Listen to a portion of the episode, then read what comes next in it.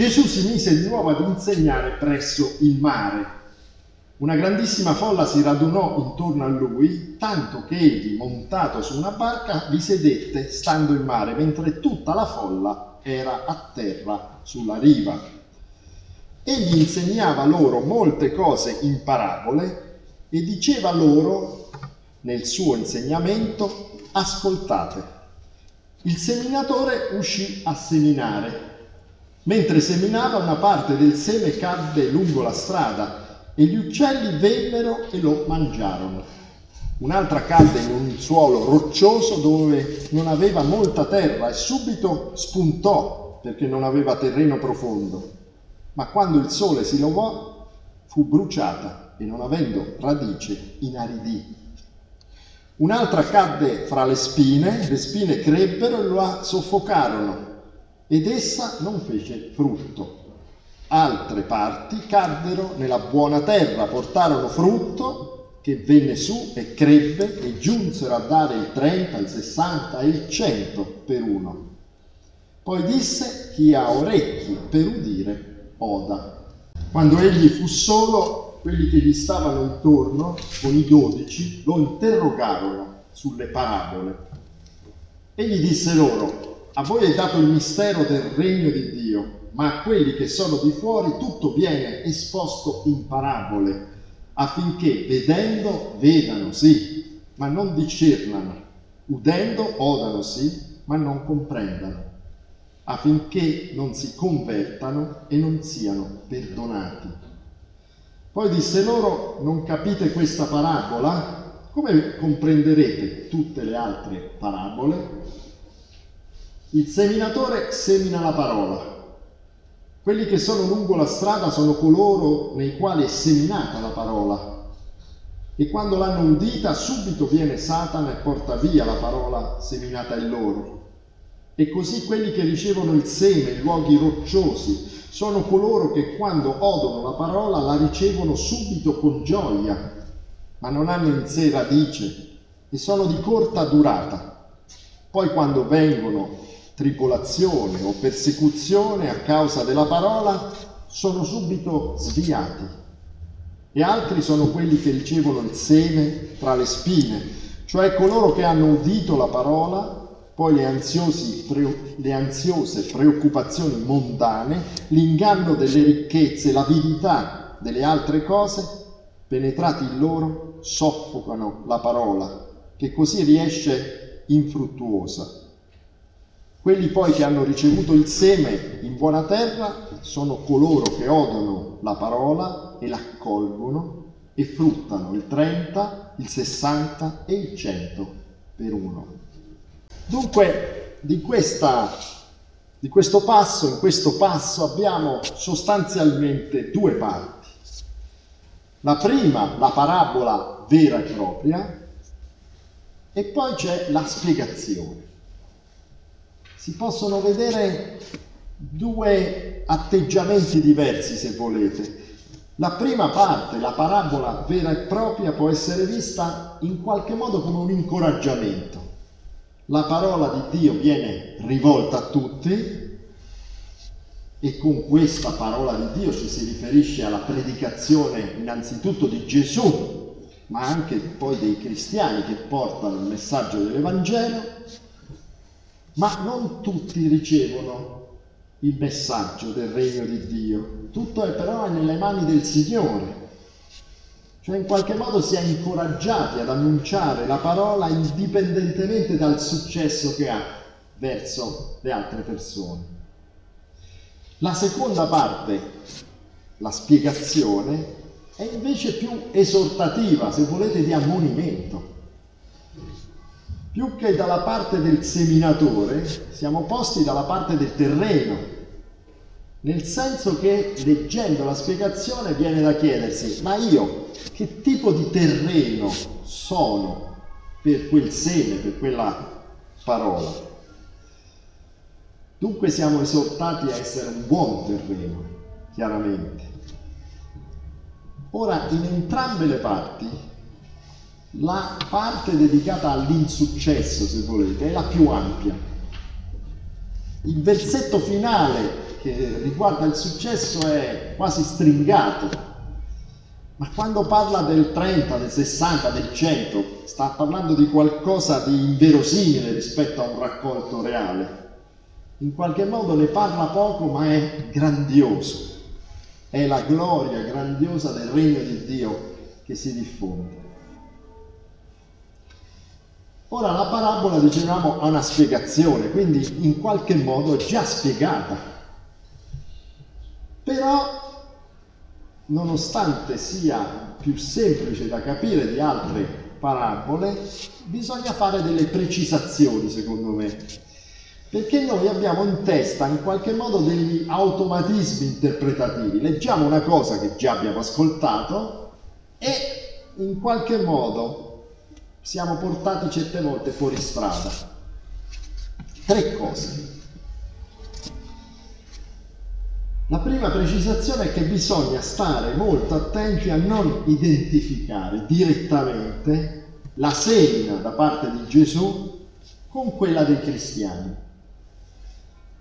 Cioè, alcune volte il messaggio delle chiese non è descrivere Gesù Cristo al vero, Gesù Cristo crocifisso, come dice l'Apostolo Paolo.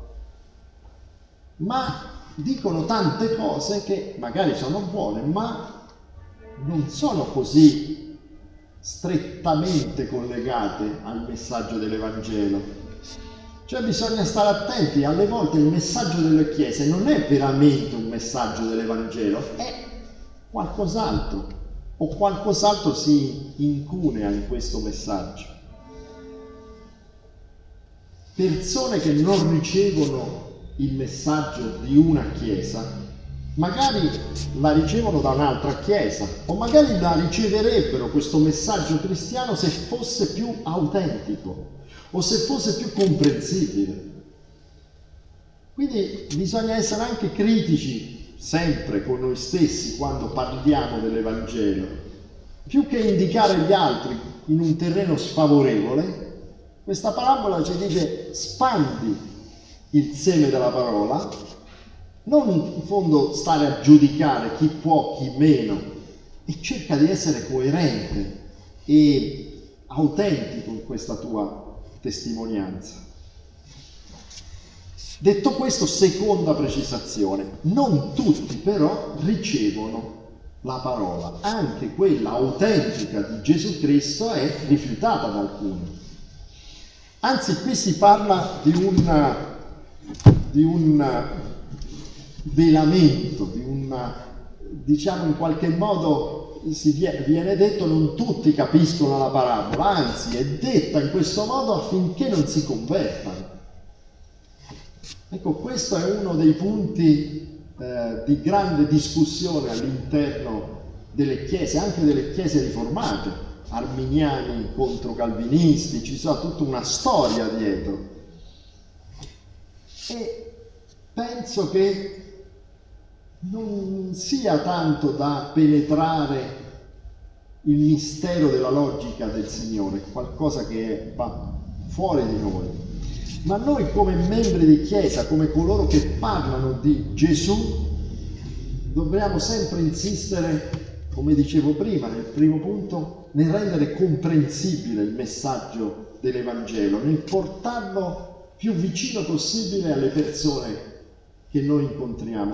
Poi il resto è veramente e completamente nelle mani del Signore. Terza precisazione, se volete, per eh, vedere questa ricchezza che c'è in questa parabola. Nessuno di noi è solo predicatore, nessuno di noi è solo colui che annuncia l'Evangelo, parla di Gesù Cristo. Prima di tutto siamo ascoltatori della parola. E quando noi leggiamo di questi terreni, è chiaro, ci possiamo domandare a che tipo di terreno siamo, come dicevo eh, poco fa. Però certe volte noi nella vita non siamo sempre lo stesso terreno. A seconda delle varie fasi della vita, dei particolari avvenimenti, di certi aspetti, se volete, dell'Evangelo, noi siamo alle volte un terreno, alle volte un altro, accogliamo la parola, ascoltiamo la parola in un modo o in un altro. Ecco, in altre parole, quello che voglio dire è che una confessione di peccato va sempre fatta da parte nostra, nel nostro animo. Guardando la perfezione di Cristo non possiamo dire, eh, noi siamo, io sono un terreno favorevole, no, in qualche modo questa parabola ci invita a riflettere sulla nostra esistenza e sulla nostra coerenza al messaggio cristiano, al messaggio dell'Evangelo, alla parola di Dio. Ecco, detto questo si può leggere la parabola eh, e vedere in qualche modo come eh, parli a noi in tutti i suoi aspetti, nella parabola, nella spiegazione, nei terreni e via dicendo. Ora ci sono tre tipi di terreni sterili, diciamo così, che non producono frutto, che non portano un vero frutto. Allora, il primo è chi sente ma non ascolta. Se volete dire quando noi sentiamo ma non ascoltiamo. È come si dice quelli che sentono da una parte gli esce subito dall'altra. Cioè sentono ma non ascoltano. È una superficialità nel sentire certe volte può essere anche una cosa che fanno i cristiani, non è che conoscono anche bene la Bibbia. Sì, dice questo testo, io lo conosco bene, l'ho ascoltato tante volte, ma l'ho ascoltato veramente e lo ascolto oggi, perché certe volte sono testi che noi sappiamo magari come un proverbio, ma riguarda la mia vita oggi o come riguarda la mia vita oggi? Ecco, il, colui che è superficiale certe volte non è superficiale perché è una persona superficiale, ma perché magari in quel contesto sente ma non fa proprio il suo messaggio. Il secondo tipo di sterilità del terreno che non produce frutto è quello fra le rocce sono coloro che a causa della tribolazione, dice la nostra spiegazione, o persecuzione, si tirano indietro, pur essendo stati all'inizio degli entusiasti, delle persone che hanno accolto con gioia il messaggio dell'Evangelo. E nella spiegazione è sottolineato questo non avere radici, in qualche modo per resistere alla persecuzione la parola di Dio deve essere inserita profondamente nella propria identità. Cioè non è questione superficiale, ma questione sostanziale, questione di sentirsi coloro che sono stati raggiunti dalla grazia di Dio. Ora certo noi sappiamo che nel nostro mondo attuale, nei giorni nostri, la persecuzione dei cristiani avviene in tante parti del mondo e noi non vogliamo e non pensiamo di giudicare in nessun modo chi per salvarsi dalla morte a parole rinneghi il Signore. Secondo me qua si parla di qualcosa di più profondo. Sentire l'identità di essere cristiani, sentirsi definiti come coloro che sono amati da Dio e quindi pure nella persecuzione, nella difficoltà non disperano del suo amore.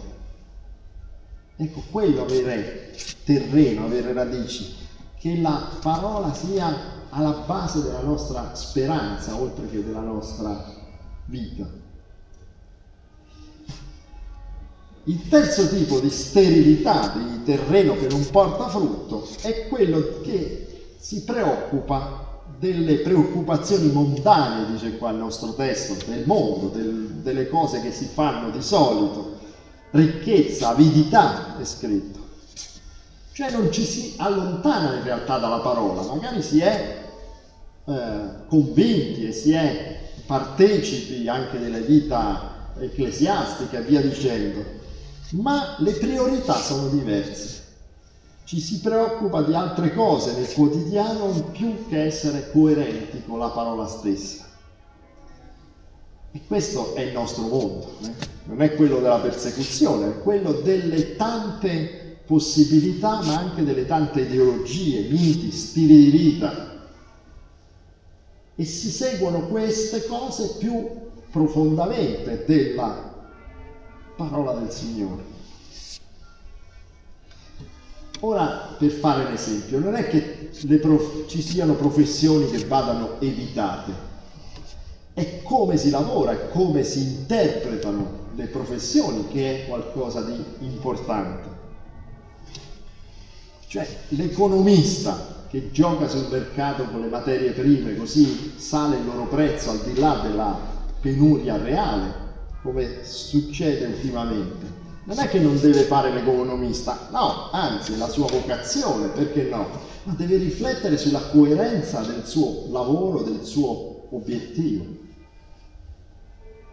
Anche fare il pastore, per alcuni, sto pensando in particolare a quel mondo americano in cui ci sono i pastori col jet privato, no?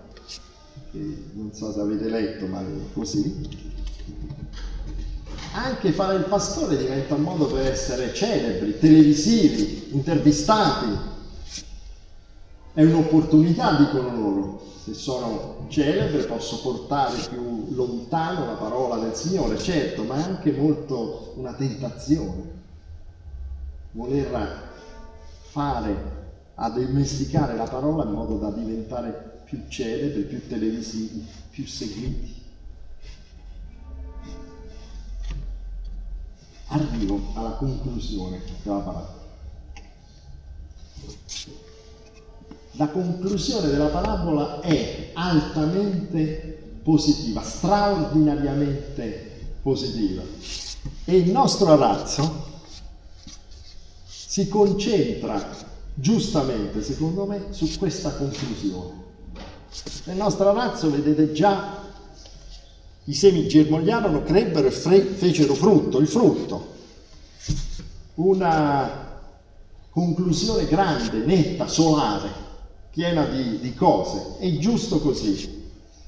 Nonostante tutto, la parola del Signore produce tanto frutto. Coloro che la ricevono, quando la riceviamo, produciamo frutto, siamo fruttuosi. Complessivamente il regno di Dio è sempre vincente, ma non solo vincente di misura, ma vincente in maniera sovrabbondante.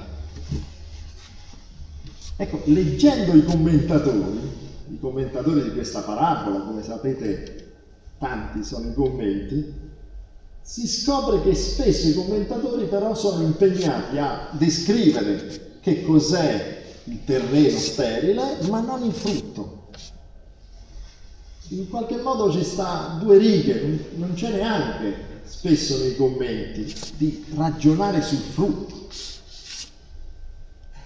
Certamente nella parabola molto spazio, dicevo, è dedicato all'insuccesso, poco al successo, ma in qualche modo è lì che spinge la parabola. Una serie di avvertimenti, una serie di incitamenti, esortazioni che spingono verso il frutto sovrabbondante della parola di Dio. Ecco, questo frutto che non si può valutare naturalmente con i criteri del mondo, che cosa significa? Allora voi sapete che ci sono altre parabole, non questa, ma altre parabole che parlano del raccolto e in fondo parlano della diffusione del messaggio dell'Evangelo. Allora, in qualche modo, per alcuni commentatori è il grande frutto sono tanti altri cristiani, non solo il piccolo nucleo iniziale, ma tanti.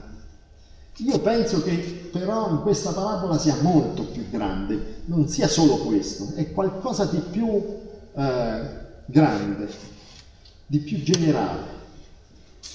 Cioè parla del risultato della parola di Dio che trasforma il nostro mondo e il nostro modo di vivere attraverso i vari terreni positivi, attraverso le persone di buona volontà, attraverso i cristiani.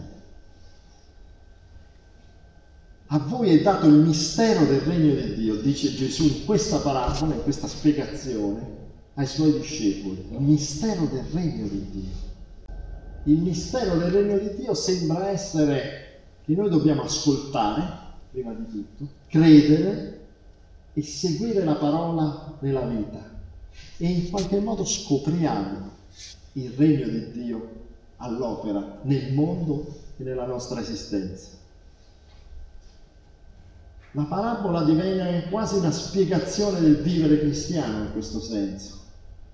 Certamente tentato dalle mode, dagli stili di vita, dalle persecuzioni, dalle difficoltà, dalla superficialità, ma che punta a qualcosa di più che sopravvivere in questa esistenza. Inoltre il frutto non lo facciamo noi. Questa è anche la cosa bella di questa parabola. Noi siamo in qualche modo il terreno, la possibilità ma colui che fa il frutto è il seme, che porta il frutto è il seme, e il seme è la parola di Dio. È la parola di Dio che agisce in questo mondo e fa grandi frutti, grandi cose per noi e per gli altri. E noi che siamo il terreno di questa parola di Dio che agisce in noi, abbiamo anche in questo una realizzazione della nostra persona. Perché il creatore ci conosce, sa come siamo e ciò che vuole per noi è qualcosa di buono, non è qualcosa di così così, è qualcosa di ampio, di positivo. E questa parola che abita in noi, che vive in noi, che produce frutto in noi, realizza anche la nostra esistenza. Il frutto che noi portiamo è il frutto della grazia di Dio verso di noi. È la capacità di essere strumenti di pace, di gioia, nonostante i nostri limiti. È la capacità di vivere in maniera fruttuosa, vitale, vera, autentica, in ogni tempo, per tutto il tempo che ci è donato. Amen.